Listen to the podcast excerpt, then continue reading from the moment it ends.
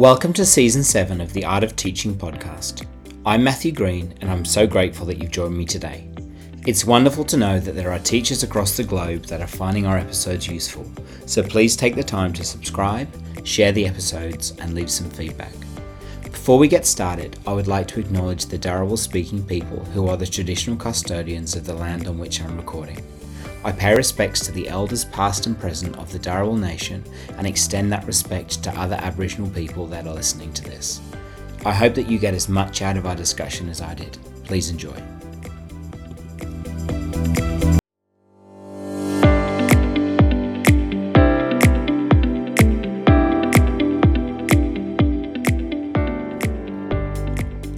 Today I'm delighted to share with you a recent discussion that I had with Chad Ferris. He is an education consultant who focuses on learning design and organisational culture by developing and sustaining effective and innovative approaches for students, staff, and teachers. He also explores, evaluates, and designs learning spaces that enhance future focused thinking and learning. Leadership development is a passion and key focus of his, mainly through coaching, mentoring, and professional learning. Chad believes building individual and collective capacity through effective innovative practices is where we can see real change as we prepare our students for the world of tomorrow.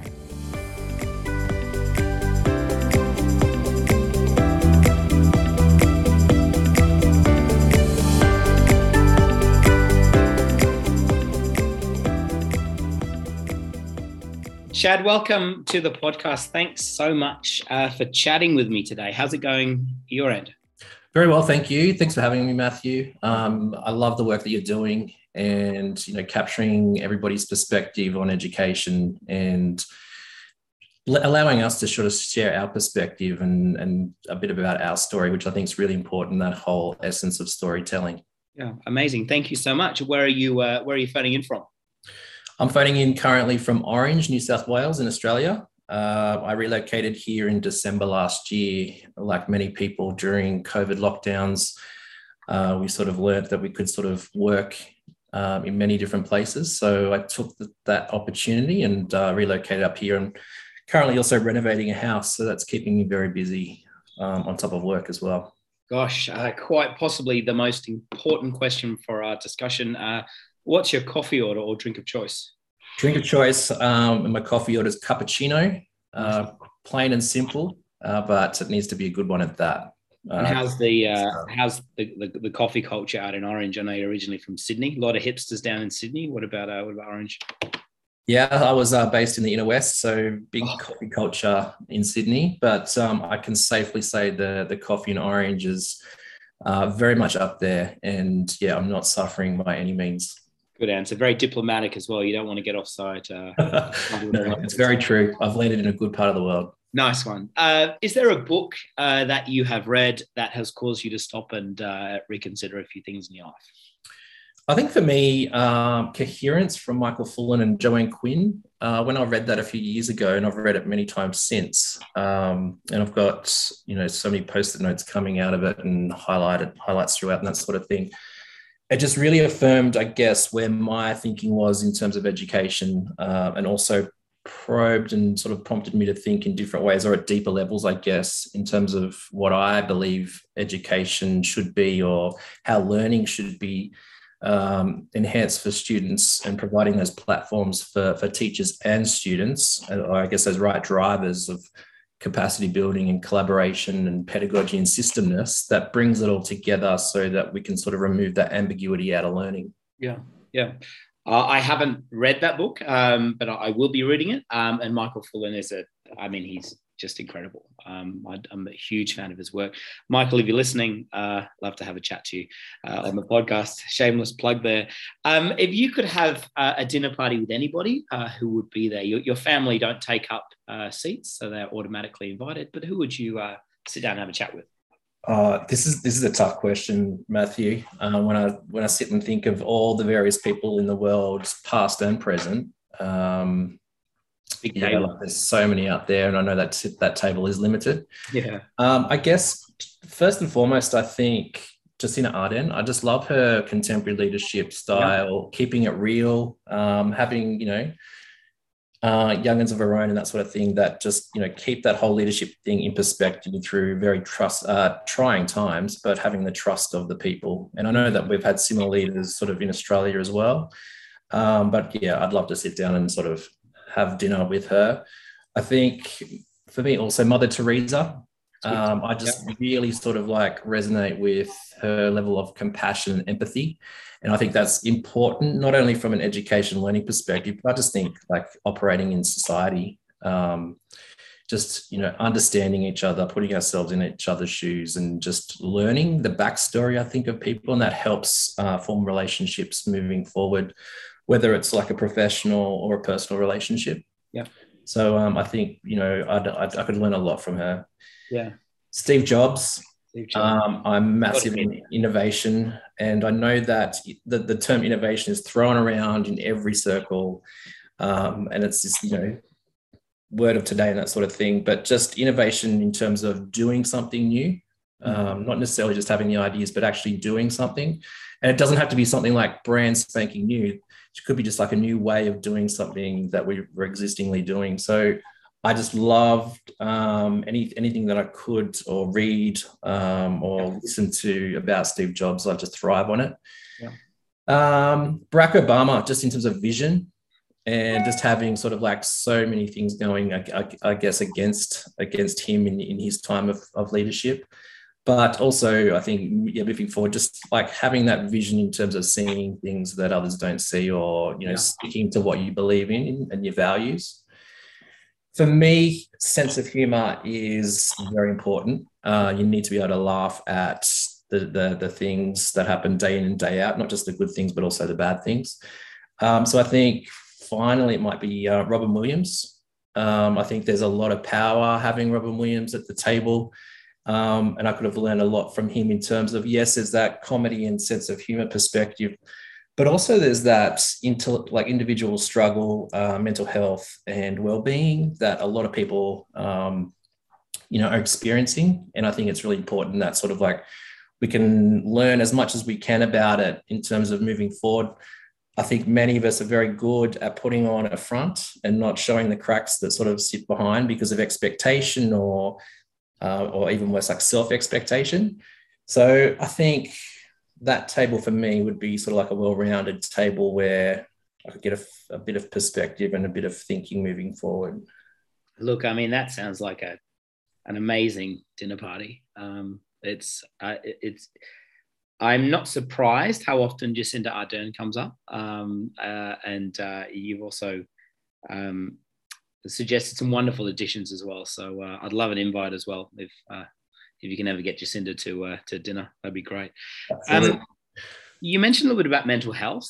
Um, how, how, do you go with that? I mean, we talked about, uh, and this is a very deep question when we've just got started, but um, you talked about uh, we're maybe not uh, as good as showing the cracks as um, uh, as we should be. Um, how do you look after yourself, and, and what has this last sort of eighteen months taught you uh, about the importance of self uh, sorry let me rephrase that what has this last 18 months uh, uh, taught you about the importance of self-care uh, I, like I've always been sort of like one that I think you know looked after myself in terms of self care, but I think it depends on your role as well and the expectations that are put on you from others. Yeah, um, I'll probably go into the self expectation bit. You know, my next part this this yeah. question, but I think um, yeah, depending upon role, and you know, if if you are there like looking and smiling, uh, um, looking like you're coping, and then sort of like more expectation or more responsibilities put on you as an educator in a school, for instance, um, yeah, like you know, we're not we're not invincible, mm-hmm. and you know, we we can only carry that on for so long. In my experience, like I've had really good leaders um, and experiences I always rose to the challenge. Um, I was probably very conscious of showing cracks. And I think back in the day when I was starting to teach, um, you know, you couldn't show that you didn't know how to do something. Like you had to, you know, really, I guess, um, convince people that you knew how to teach or what to teach or understanding the, the curriculum and all those sorts of things. Um, but I think as sort of like time moves on and all the things that have happened in recent years, we've learnt, and with the aid of technology as well, that yeah. as teachers, we don't know it all. Yeah. And we're continually continually learning and that sort of thing. But I think in terms of self-care, I think it's so important just to take a step back if you feel that you know you're not really sort of like above it all. Um, for some of us, including me, that comes a little bit too late, and like I guess like the wheels start falling off, and you know things might not um, seem like you know um, that things aren't going all too well in the background. But I, I guess it's when you stop or you change role or have a different perspective on things. That's when sort of you realize, oh, like that was a lot on my shoulders. Yeah. So I guess early identification is really important. Surrounding yourself around good people. Um, there's so many resources and things out there in terms of self help um, that I continually access and learn about for my own personal use, but also for those that I come into contact with. Yeah. Um, yeah. One sort of skill I, I, think that you know I'm pretty good at is reading people straight away, and I can see sort of um, things in others that they not might not be able to see in themselves, or I can see sort of like things that have happened to me in the past and I can see, oh, like mm-hmm. you don't want them heading in that direction. So you might be able to sort of like start a conversation. I think there's just so much power in conversation and storytelling. Yeah. Look, thank you. That was a very uh, personal question for uh, early on uh, in the interview. I appreciate you. Uh, I appreciate your honesty with that. Um, just wondering, uh, Chad, what was your upbringing like, and uh, what's something that you're grateful for from your parents? Um, I had a well, I wouldn't say it's individual. I said like movement and change happens for a lot of people, but I was born in Sydney, uh, and when I was eight years old, I, I we moved up to a big cattle property out of Tamworth, New South Wales. Cool. So that was completely different, and I just remember sort of like the different noises for the hearing for the first time, and I had no experience really of like living or visiting the country. Yeah so I guess like it was like survival mode, you know, moving from all your friends in primary school because it's the worst possible thing that could ever happen, um, is leaving your friends behind. Um, but it was really like it was such a good experience in you know growing up on a, on a, on a cattle property. There's so much learning that happens, I guess. Um, so many problems that arise that you need to solve, uh, mm. real world problems. So I guess like being amongst that, I was put in that sort of like, or my mindset was sort of changed rather quickly and strengthened in terms of like, you know, trying to, to solve uh, problems that were occurring and that sort of thing, but also like the level of engagement and motivation you had because you were just like living this great life on a farm. Mm.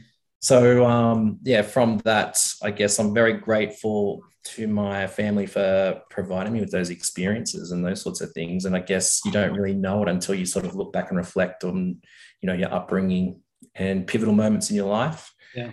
Um, yeah. So like a bit of variety, and then I guess uh, from that, I've just continued to to challenge myself and put myself in new, um, I guess, new environments overseas, working overseas, and then back in Sydney, I was there for 18 years teaching and um, school leadership and now I've sort of like come back full circle again and back in the country. So yeah, I think I've I've, I've experienced the best of both worlds. I know what each have and what the pros and cons are, uh, and just being able to sort of like immerse yourself in that and bring education to sort of like yeah to a level where it's accessible for all learners and teachers, sort of regardless of where you live.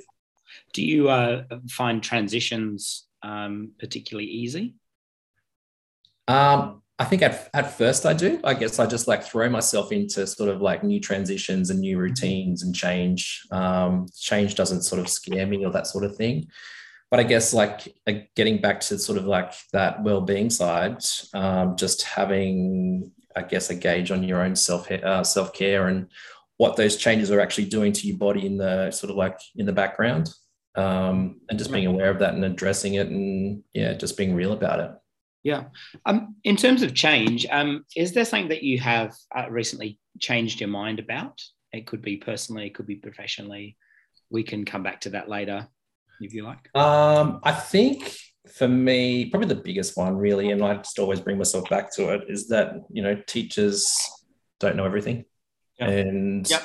I know I just quickly mentioned it before, but we don't need to know everything. Like, and it's not about you know, being Google and and sort of telling students what they can go and access somewhere else. And yes, we need those foundational skills, um, particularly in English and mathematics, and we need to teach those skills around that. But um, I think it's about providing learning experiences where we're really sort of like providing that explicit teaching and addressing curriculum expectations, but also um, providing a process where students and learners are being connected to real worlds and being able to find problems, frame those problems, and then go about solving them and teaching the skills associated with that. Yeah, absolutely. And was there a um, a teacher uh, that had a, a positive impact in your life? and have you had a chance to thank them for that if that's the case um, I guess like after I moved up to the farm, I went to a little like the local little country primary school, uh, which was very different from my city school uh, mm-hmm. experience. Yeah. Um, but I remember my year four teacher, Miss Farmer, Nell Farmer. Um, so hi to Miss Farmer. I know that she's married and you know been married for a while now. Um, yeah. Yeah, I think learning in my experience in her classroom it was just so real world, and I know I keep coming back to you, and that's like uh, coming to that point. I guess that's sort of like you know the real essence of who I am as a learner and an educator as well. Just providing those real world experiences, both in the classroom, but also taking us out of the classroom, um, outside the four walls, or on excursions and those sorts of things. Mm. But not just going for the sake of going, but there was real purpose and merit to everything that we did. And I guess it was explained to us like why we do sort of like why we were doing these learning experiences. Um, and I guess also the other part of that, um, why she still resonates for me as a, as a teacher, um, just that personable, you know, knew her students, um, was able to sort of like really check in and and really sort of like motivate you as an individual learner. And I know that, like, as teachers, we all try to be like, I guess, Miss Farmer in a way. Mm. Um, but I guess it's just a, a, matter of like really honing in or identifying somebody else yeah. on our staff in our schools that might be doing it better and learning from them. And yeah. Um, yeah, just trying some different strategies with our kids to really sort of like get them up and motivated and connected to their community and their yeah. school and and each other. Have you had a chance to uh, thank Mrs. Farmer or Miss Farmer, Miss whatever her name is now? No, I haven't. So um, yeah, Miss Farmer from um, St. Joey's in Werris Creek. If you're listening, um, thank you very much for everything that you did back in Year Four. Nice. That is a uh, this is a good opportunity to thank. I don't know if she's listening. Uh, if she's not, uh, she should be. Uh, but I'm sure um, uh, I'm, I'm, sure that would mean a lot to her. Um, I remember my teacher, um, Mrs. Taylor Jones, who I had the privilege of uh, interviewing a couple of seasons ago for the podcast uh, was that teacher for me. Uh, she was my year three teacher in this tiny country uh, school in the middle of England called Longrow Primary School. And uh, I have no idea what she taught me for that whole year, um, but I remember how I felt when I was in her class. Um, I felt like the most important student in the room. And of course, she had 35 other kids, and I'm sure every one of them felt that way. Um, but quite often, it's those we remember how significant teachers make us feel. Um, and sometimes it's difficult to uh, quantify that. So uh, thanks, Ms. Farmer, uh, wherever you are. Um, just wondering, um, Chad, what does what's your current work focusing on, and why uh, why is this important? You talked a little bit about the importance of real world learning, um, but uh, what does your current work focus on? So at, at, uh, at, present, I'm an education consultant and I've set up my own business, ideatED. Um, so basically, it's about coming up with new ways or different ways um, in education that matter for students and teachers. And I, I, I, guess I consider students, teachers, and leaders and parents as well um, as learners. So in my work, when I sort of talk about learners, I'm not just talking about students. Um, of course, like we need to hone in, and it's all about enhancing student learning and meeting sort of like curriculum expectations and things but we're all learning. We're all on this on the learning journey, and um, I guess for me, it's about a process um, that I've sort of like devised and adapted, um, where we're using the same tool sets, uh, the same language of learning, mm-hmm. and the same process of learning for students, for teachers, and for leaders and for, for parent education as well. Yeah. So, my current work, I'm supporting schools um, individual schools that I have partnerships with um, in New South Wales and interstate, where we're enhancing the learning experience for all learners. Um, and meeting those curriculum expectations, but and the teacher standards and, and everything like that. But um, using a process like design thinking, I'm a big advocate for design thinking, where it's a rigorous process where we can name the process. We're all talking the same language, um, and these tools that we use to help us, um, I guess, unpack our thinking and then externalize our thinking when we're talking about it to others. It really promotes that sh- that shared language and that collective accountability across the school, and that motivation that sort of like we're all in this together, um, and we can learn from each other because we're sort of like trying to do similar things and use these similar tools. So it's not just like students like undertaking something in one grade and then moving up to the next grade and we do something completely different because it's a different teacher. So just really promoting whole school uh, shared language and practice, and then sort of like helping schools with um, developing uh, whole school learning frameworks, yeah. and also have a passion for the design um, and build of new classrooms and schools and refurbishments, and how we can use these learning spaces um, to enhance learning there's uh, there's so much in there and so many follow up questions I have, so uh, I, I, couldn't possibly do it all justice. But um, Chad, why is um, designing learning spaces um, so important to you, and why does it uh, why does it matter? Um, designing learning spaces, and you know, I'm not just talking from an architectural design team point of view, uh, because many schools don't have the budget or the allocation for for new or refurbished buildings and those sorts of things. But I guess from an educator's perspective, like a, a, a teacher in a classroom, it's about using the space around you. Um, it's like you know not necessarily just putting all the laminated glossy posters that i like as a teacher up on the wall because um, i think that all my students are going to, to gain from it for me it's about using the the, the, the learning space um, and allowing the students to co-construct the learning space around them so you know the mm-hmm. work that we do like you mentioned on butcher's paper so collab- like that whole collaborative essence of learning really enhancing that because we can learn from each other. And then you know allowing the students to to put that up on the wall and access that learning or that thinking um, at another time um, as the learning sort of process emerges throughout the unit of work that's being under, undertaken um, I don't know about you, Matthew, but like some some days I kind of remember what I did yesterday or last week. So how we can expect students to retain information and learning that's happened across a unit of work um, when schools are such busy places and you know they've got home lives that they go to as well like sporting and family life and that sort of thing um, expecting them to remember everything that we teach them is just you know it's not achievable so trying to retain that learning and having it captured on a wall so that it shows a story of learning across that unit of work. Um, and, it, and it doesn't have to necessarily be the butcher's paper, but it might be an experience where we're on an excursion or we're outside um, learning about something and we just take a photo.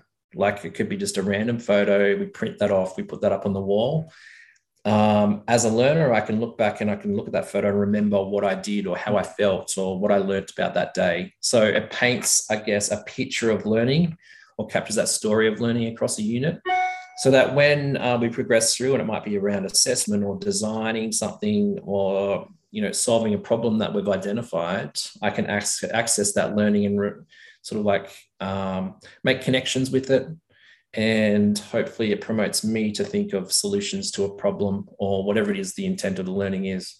Yeah. So how do we uh, begin to um, evaluate the effectiveness of these learning spaces? Yeah i think uh, one thing that i've done with with teachers in schools that i've worked in and, and supported um, i get them to go and do a stock take of their their current um, learning space. Mm-hmm. Um, I remember back at one of the schools that I was uh, most recently working at, um, I gave them meter rulers and I got them to go and actually measure sort of um, their learning spaces. But also, and I know like every teacher will say, um, I don't have enough wall space in my in my classroom, and that's and that's very valid. But it's just ensuring that basically we do a stock take that every single thing that's up on that wall has a purpose. Um, and also has a shelf life. Doesn't have to sit up there for a whole school year necessarily. but I sort of go by a bit of a, a formula when I'm working with teachers. Um, if we can sort of aim for 50% of our learning space wall to be um, co-constructed de- developmental um, learning, so learning that's happening during the day, and the students are co-constructing the wall, and we're putting it up there and capturing it. So a whole range of various forms. Mm could be just like a, a class copy of you know that butcher's paper that we just worked on. It could be the photograph that i mentioned. It might be um, yeah like a, a student a few different student work samples and that sort of thing that's painting that story of learning. On top of the 50% um, developmental wall space i encourage teachers to think 30% celebratory. So that's when we you know we have our artworks and our published pieces and those sorts of things that celebrate learning and the final 20% is like other pieces like our birthdays jobs or anything else that we mm-hmm. need to put up there for whs and those sorts of things. So in my opinion that's a really good sort of like balance um, of a wall space and we don't want them too busy. As i said everything needs purpose and it needs to be at sort of like student eye level. So depending on the age of our students um, you know making it sure that the, the the learning's at their eye level and they can access it they might be able to go and take off something from the wall, go back to their seat, yeah. write about it, and then go and put it back on the wall. So it's it's very interactive. Yeah, I mean that. Um, you mentioned a number of things that um, I use in my class, and one of those is those those uh, walls that talk. Um, and so I remember early on in my career, I had this wonderfully laminated and Instagram friendly uh, word wall, uh, but it was too high for the students. They were unable to uh, access it, unable to use it in their writing. And one of the simple things I did uh, was just to put it at student level. It's so practical, so practical and so simple. And uh, it's been really wonderful uh, seeing them uh, getting up, getting the words, taking them back to their seats, putting them back on the word wall, co-constructing it together. And um, I can't emphasize enough um, how much that changed the sense of ownership within my classrooms because students got to participate one of the things I do with my students each term is I get them to design their own learning space. It's a maths lesson. I'll say to them, I've got 30 students, uh, we've got 30 chairs, eight desks, off you go. And it's a really, um, really fun experiment to see what they will come up with. And they're often shocked when they come back after recess and the room is arranged in that manner. Uh, but uh, yeah, really fun to, I mean, why not get them to participate? They spend more time in that classroom in primary schools than they do with their own parents. So it should be co-created, I think. I agree, and um, a lot of my work was um, is around student voice and enhancing student voice. So yeah. any any way that we can incorporate student voice into yeah. sort of our learning space and our learning, like yeah, all for the better. And just like one last thing on the on the learning environment, like I know that like a lot of bulky furniture and shelving and all those sorts of things go against the walls, mm. and that's basically prime learning more space. So we need to sort of like think creatively. I know like, you know, it's not possible in every learning space, but as much as we can, think about how I might be able to arrange that furniture in a different way so that the, the students can access that wall space that's at their eye level. Yeah. so I, the, whole, the whole big design, I guess, um, big picture of design from a design team's point of view about a learning space um, in terms of functionality. Um, yeah. Big importance of that in terms of moving forward. I remember in one of my classrooms, we used to have a um, essentially a ring road around the outside of our classroom. And uh, there was a masking tape line. It was a big square and it was quite a large room. But all the furniture went inside the square, and outside students could walk around. They could um, upload work samples to Seesaw. They could give me feedback using uh, QR codes. They could access their word wall, and nothing was allowed in that space. Um, and I find that incredibly practical because yeah, it was like a little road. Like we had to make sure that students kept, kept to the left if they were going one way, uh, so they wouldn't bump into each other. But I think that strategy, and um, yeah. obviously you're getting your steps up as well for your well-being. Yeah, I mean it's hugely important, and I can't emphasize um, enough, well, from my experience, just the importance of really thinking about the space that you're in. Like, if it doesn't work, then change it. There's no point using something that is dysfunctional. And I love what you're saying about the limited shelf life of, of displays and things up on the wall. I, I, I constantly change things. Like, for example, we're looking at um, expositions at the moment. Um, and uh, we went from uh, writing a story about uh, why the pigeon shouldn't drive the bus to why Fiji is the best place to go for a holiday destination. And there's just no point leaving resources about pigeons up on the wall if we're not talking about that anymore. So we we're constantly cleaning, constantly sending things home. And I, like I said, I can't emphasize enough um, how much I think that has increased the sense of belonging in my class because students, it's got to be useful. Um, and uh, I don't think I've had a, a, desk in my room for 10 years. And that's been great because it means that I can't sit down and hide behind it. And it means I have to have a system for where to put things. Uh, so, uh, yeah. Well, I agree. And um, as, as good as it is having everything up on the wall as much as possible, um, everything that we've just been speaking about, yeah. um, it's, it's just as equally valuable and important to allow students um, to have the time to talk to the wall and that story of journeying or you know refreshing where we've come from so far in our learning um, and allowing every student in that classroom that opportunity to do so and yeah. i think as a as a school leader if i'm going into a classroom for whatever reason just taking that two minutes just to ask a kid, can you tell me what you're learning about mm. and giving them that chance to to think about and to process what they've been learning about yeah. and the skills to articulate that in a cohesive way. Um, it, like the, there's skill, like you know, skill building associated in that. Yeah, and it all comes back to um, us as teachers and leaders, the questions that we ask students. Yeah, um, in terms of their learning. Yeah, absolutely. And so, how, uh, Chad, how would you define um, leadership, and why is it such a passion and a key function of your work? Um, for me, like I've had various leaders, I guess, in my experience. And, you know, I, I guess we've all had those people, um, school leaders above us where, you know, there's things that we definitely take those good, those good practices and we think, you know, I'd love to sort of like be like that person or I'd love to be able to do that. And you take those little bits and pieces and, you know, you form your own leadership style. Equally there's the other um, practices that other leaders have done. You think i'd never do that in a million years. Um, but those experiences are so important. Yeah. Yeah. Sorry. And, no i was just like saying that equally like they're just as important so that you can sort of develop that individual style of, of leadership for yourself in my experience um, you know back in my my last school that i was at we were really sort of honing in on a flat leadership style so it wasn't just about us telling everybody what to do and demanding everything how we want it and that sort of thing. But it was about making sure that we were compliant first and foremost, that everybody was, um, you know, we had those safe and supportive learning environments and, and, the, and the students were safe. But then setting the success criteria of like, these are the non negotiables in terms of what learning needs to look like or effective teaching and, and practice. Um, apart from that, you add your own flavor and you enhance that and allowing teachers the freedom to try new um, things that you know that based upon research things that they've, they've seen others do yeah. um, to really enhance the the teacher standards um, and bringing about that sort of like you know that everybody has a responsibility to yeah. add something to you know the learning experience and develop um, you know yourself as a teacher more mm. professionally and more effectively basically yeah and do um what do you think then the central role is of school leaders today? Because it seems to be something that has definitely changed since i was at school.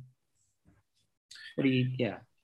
I think for me in my experience um it's about placing yourself um, as a leader being really informed by research and effective practice so that when people ask questions as to why we're doing things or um, is this the right way we, that we should be approaching something you've got that research behind you to to help articulate you know, you know the why it is what we're doing. Um, but equally it's about building those relationships like being a relational leader first and foremost. If you don't have that you don't have the respect of of those around you that you're you're trying to lead.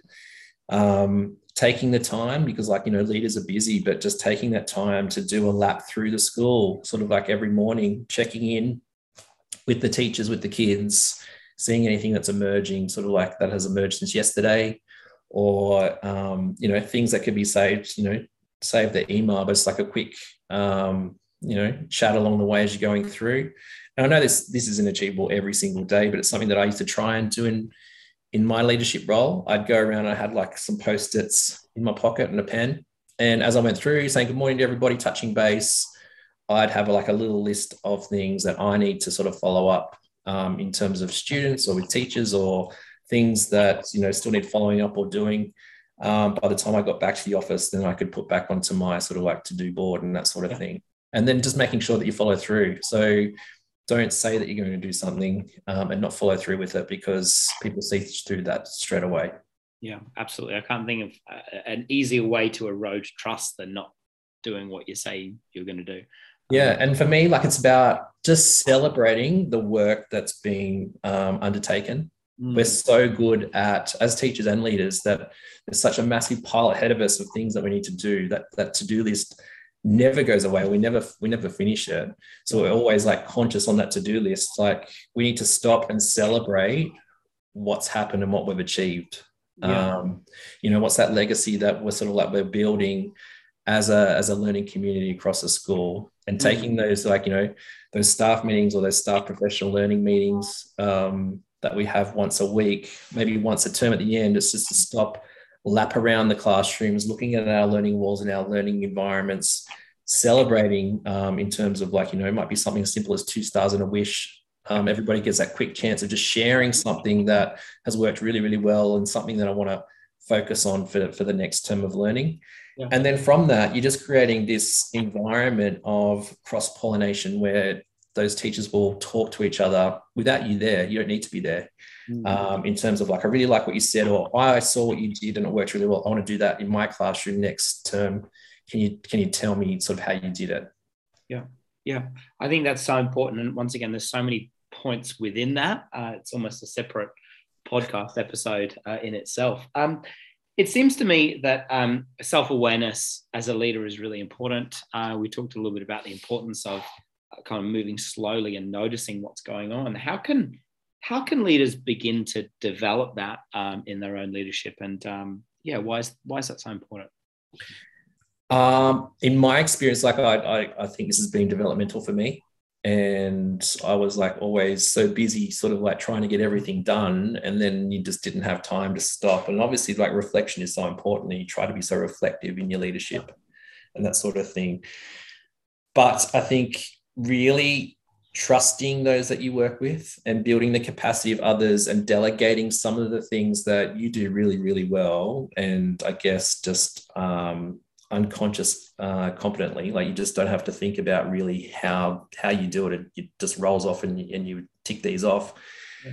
if um, you've got some of those things that are happening in your practice then maybe it's time that you shared those skills or develop somebody else um, to yeah. be able to sort of do that as well, which gives you time to focus on new things, but also creates a little time where you can just stop, sit down, and be reflective, self aware. Um, have a look. Don't always assume that everything's working that you're doing because it's not. Yeah. Um, checking in with others and like I used to really sort of like um, rely upon the the assistant principals or the middle leaders in the school. Um, they're like the thermometers in the school, I guess they were the ones sort of like caught in the middle between they knew what the vision of the school is and what you know where we're heading and the and the things that we're putting in place but then also hearing from the teachers what's working and what's not working and they're experiencing it for themselves. So i used to really trust sort of those people and have really good relationships with them and and sort of that expectation mutually like you know tell me what's working and tell me what's not working. And if and if feedback is such a large part of my work in schools at all levels with students, teachers, and, and leaders, um, and effective um, feedback practices that you're just de- de- um, developing that, I guess, that culture in a school, that organizational culture where there's trust and the feedback isn't about you as a person, it's about the work. Yeah. And um, we're hard on the content, soft on the people that have been doing that work. Yeah, absolutely. Um, tell me a little bit about that transition uh, from the classroom to uh, starting your own consultancy business? And are there any aspects of teaching that you miss? Oh, I miss, I'm going, to jump straight to that last part. I miss the classroom every single day. you know, as a teacher, that's why we go into teaching is to sort of like enhance students' uh, well-being and also their, their learning. So my work, and because I'm I'm particular about who I work with in terms of partnerships with schools, um, we make sure the modes of learning and support within that school are right down to a classroom level. So I'm making sure that I'm in classrooms modeling different tools and things with students um, for the teachers. And so it works two ways. Obviously, like, you know, that, that's a really good mode in terms of like the gradual release of responsibility model. So, like, I do, we do, you do. But also, it, it's a good test for me in terms of the work and the tools that I um, that I'm modeling for those teachers, whether they're working and still working, because yeah. just because they might might have worked doesn't mean they're always going to work but every time I'm in a classroom, um, it just sparks a new idea in terms of a, a, different way of doing that tool or a new tool that I think, okay, there needs to like there's a there's a void there, and there needs to be sort of some work put into that. So when someone asks, uh, "What do you do?" Do you still say you're a teacher? Because um, I know so much of my identity and who I am and what I do is wrapped up in that. Um, is that something that you still say? still something I say. So if I'm um, which is meeting, true, yeah. meeting new people, um, I I always like say, particularly like you know if they're sort of like not I guess in the education realm and that sort of thing, um, straight away teacher number one. Yeah. And then they might ask, oh, what class do you teach? And then I'll be able to elaborate in terms of like what I actually do now. Um, but yeah, celebrating the, the, the teacher in me for sure. So Chad, um, I'm really interested in that transition uh, from the classroom to your current work. Uh, what was that like? Was it something that you had planned for a while? Did you start to get a, a niggling about wanting to have a much more broader impact? Uh, what was that process like? Uh, for me, I've always, um, as a as a as a student, when I was a student at school, and then you know moving into teaching and then into leadership, I've always had people see things and point out to things to me that I didn't see mm-hmm. and then provide opportunities to, um, in terms of you know leadership opportunities um, for like various levels.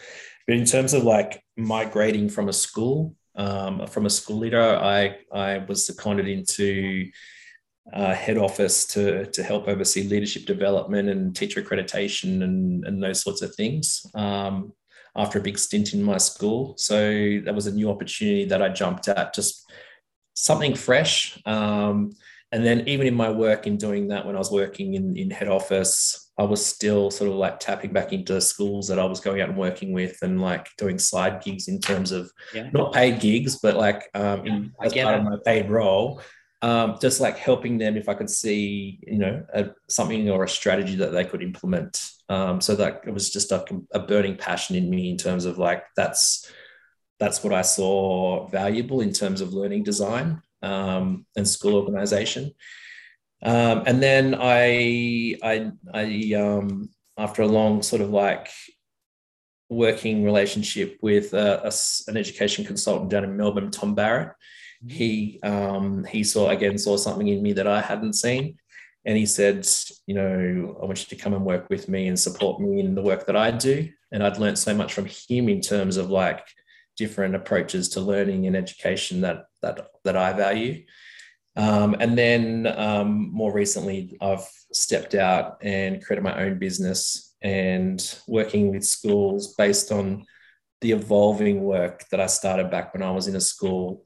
Um, yeah, there's a tool that we we make connections with called hexagonal thinking. So basically, it's about using hexagons to sort of um, put different points of learning and making helping students make connections across um, their learning. Uh, when I was at my previous school, I used, and it was when the new syllabus documents and new curriculum were coming out. Um, there was just so much happening in a school where you know it was just so much moss and like there was just no time and, and all those sorts of things. So I just come up with the idea of maybe we could put the syllabus outcomes onto hexagons and then we could start making connections across the curriculum. And I guess for me, that was a pivotal point where I thought this actually works and it's something that's never been done before anywhere. Um, and so we trialed it in our schools, our little secret that we were sort of like, we're trialing for a couple of years. And we were developing transdisciplinary learning um, units of work that was, you know, using different connections across the curriculum that were not forced, that were just like naturally linked. and then developing units of work that were so connected to the real world um, and using that design thinking process to drive that learning as a process. And it just worked. Um, so now in my work now, it's about supporting other schools on that process. Um, and we're having like huge success in the class, uh, in the classrooms with um, students being able to see the big picture of learning, be connected, be motivated with that learning, but also talk about their story of learning um, and the impact that it's making. Yeah, was that uh, what was that day like when you handed in your uh, handed in your notice? Uh, it was tough actually. it was something, something that like you know I'm I'm good at coming up with ideas, but like in terms of when it comes to formality, I guess, and I guess also when you've worked in a system and in schools where you know it's salary based and that sort of thing, um, you just know that it works. Um, yeah it's a big thing just to sort of like press that button and just know that everything's about to change. And I was very, I was very supported from from my system. Um, obviously, like you know, they was they didn't want me to sort of like leave at that particular point in time, and said, you know, maybe take some leave and that sort of thing. But like I just knew for me, I I couldn't have a leg in either camp. I just needed to sort of like mm. finish something and then start something new. And that's the joy of teaching. Like we all think that there's only one road ahead in terms of what might be just like I just want to be a classroom teacher all my life, and that's fine. It's yeah. like there's you know so many good teachers out there that that's that's their thing. Um, the minute that we sort of start going up the leadership ladder, that's less time in the classroom. Um, yep. that's being spent there with the students, but you know equally as important that we need that as well. So I guess there's those parts, those existing parts of education that we think that, you know, that's the only track, but there are so many different things out there that we can do in education. And if it doesn't work, then we can go back to teaching because that's what we train to do. Yeah. But I think it's always about backing yourself um, and seeing, trying to see in yourself what other people see in you and you know just taking a step to sort of like try something Yeah. I'm just interested as well, Chad, what you think the uh, current COVID 19 pandemic has taught us about the roles of schools and um, what questions you think it's caused us to ask or ask again? I think, and I've always been sort of like particular mindset that in every problem there's an opportunity. Mm-hmm. Um, but I guess like you know being an optimist and that sort of thing, like it's always there's always opportunity there to to try and fix a problem or it might be just like change or develop something new from that and so i can see in you know not only the schools that i support and work with but you know i see it right across schools that i can and, and high quality educational leaders i see across many platforms mm. sharing the work or things that have evolved um, out of covid um, when they were the most trying and testing times I think schools have ever seen and still continue to yeah. see um, currently. So for me, I think it's about we need to continue solving these problems, and just because they might be too hard and we don't know the answers um, in terms of how do we move forward and create new platforms for learning, um, doesn't mean that we shouldn't attempt. We should like really knuckle down and I think surround ourselves with other like-minded people um, or people that can can offer a different perspective. Yeah. and yeah continue moving forward because the world is moving forward and we need to keep up with it. Yeah. And are you confident that we will be able to do that or do you think we'll spring back into comfortable and old habits? I guess i see pockets of both in different places. Um, i just think we all want to. It's just we might not have all those answers yeah. I'm optimistic that we can. Um, you look at how education has evolved, like it'll continue to evolve.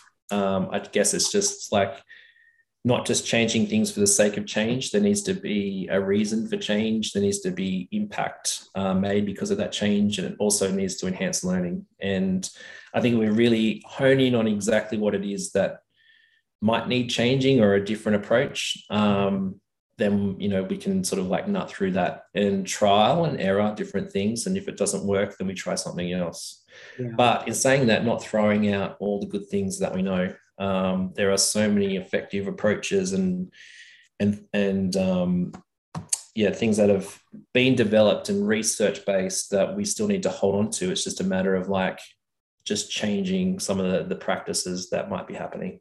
Yeah, um, I, I, recently did an interview with um, Professor Viviane Robinson. She talked about that, uh, the importance of understanding, uh, sorry, differentiating between change and improvement. And I think we love changing things because it feels good. Um, it feels productive, uh, but not all change necessarily, uh, yeah, leads to improvement. And I had never considered that distinction from that point of view. So um, I think that's kind of a long line of what you're saying. Yeah, I think it just needs to be so informed, data informed, uh, research informed, uh, a bit of innovative brain power involved, uh, bringing those sort of like you know those people around a table, like a dinner table, together that have something different to to offer, to create a new approach or a new way of doing things. Yeah. But at the end of the day, it needs to be sustainable. Um, it's not about you driving this new approach if you're a school leader um, and if you walk out the door, it just falls in a heap. So I'm really conscious of the work that I've done in schools and in this and the work I support schools with now that we make sure that it's sustainable and that there's that shared language and collective accountability across a school so that whoever leaves, there are people there that will just keep rolling with it and keep evolving it and making it better. Yeah, absolutely. And what, uh, sorry, fast forward 20, 30 years, um, what do you want your legacy to be, uh, both uh, personally uh, and also in this education space? What does success look like for you? Uh, success for me. This is a very hard question, Matthew. Very hard. Um, yeah, I'm sorry. It's the, last, it's the second last one. It's a there. Success for me, I think. Uh, I I guess my one of my skill sets is being a bit of a synthesizer and being able to see different elements or parts and see those connections and pull them mm-hmm. together to make something new. And basically, like the work that I've developed um, is a is an output of that.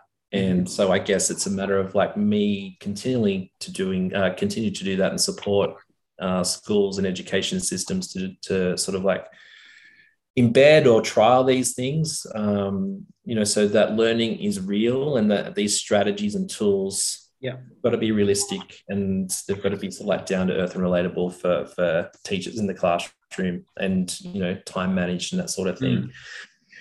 so i guess uh, for me um, it's about not necessarily worrying about the heavy stuff just making sure that you know everything's compliant and you're making sure you're ticking off the boxes, but yeah. having fun with learning and making it real world and enjoyable, just like Miss Farmer did for me in year four. Yeah. Um, yeah, and just being somebody who had a go and had something to offer and made a difference for school communities. Uh, Chad, if you were to um, give a piece of advice um, for a group of teachers that were um, about to step into the classroom, uh, what would that be?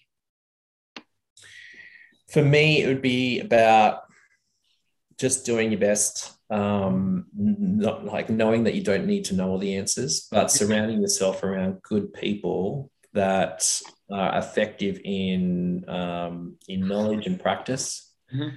and also sort of like keeping keeping I guess your your job real. And so it's not just necessarily about work, work, work, work, work, but having that humor there, laughing at the end of the day and those sorts of things to create that work life balance.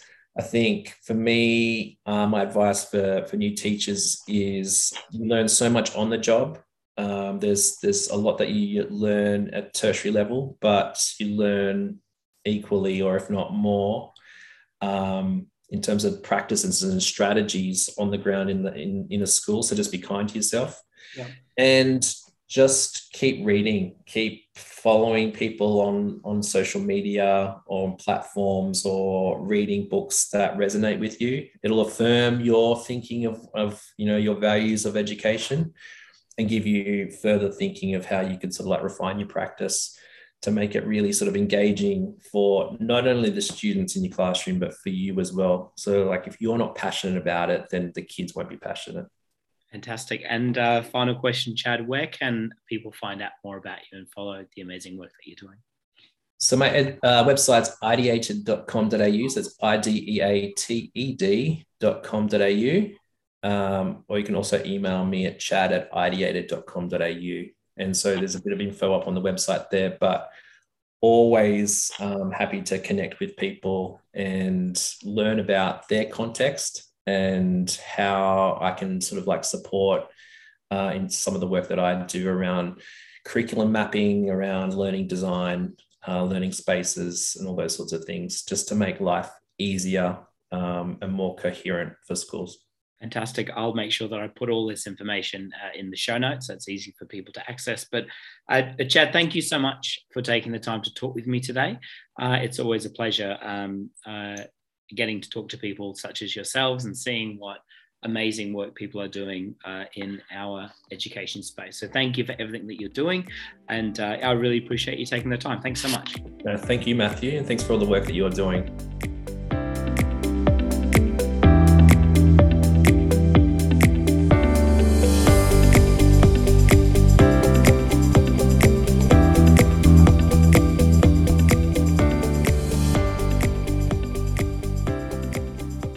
Thank you for taking the time to listen to the Art of Teaching podcast today.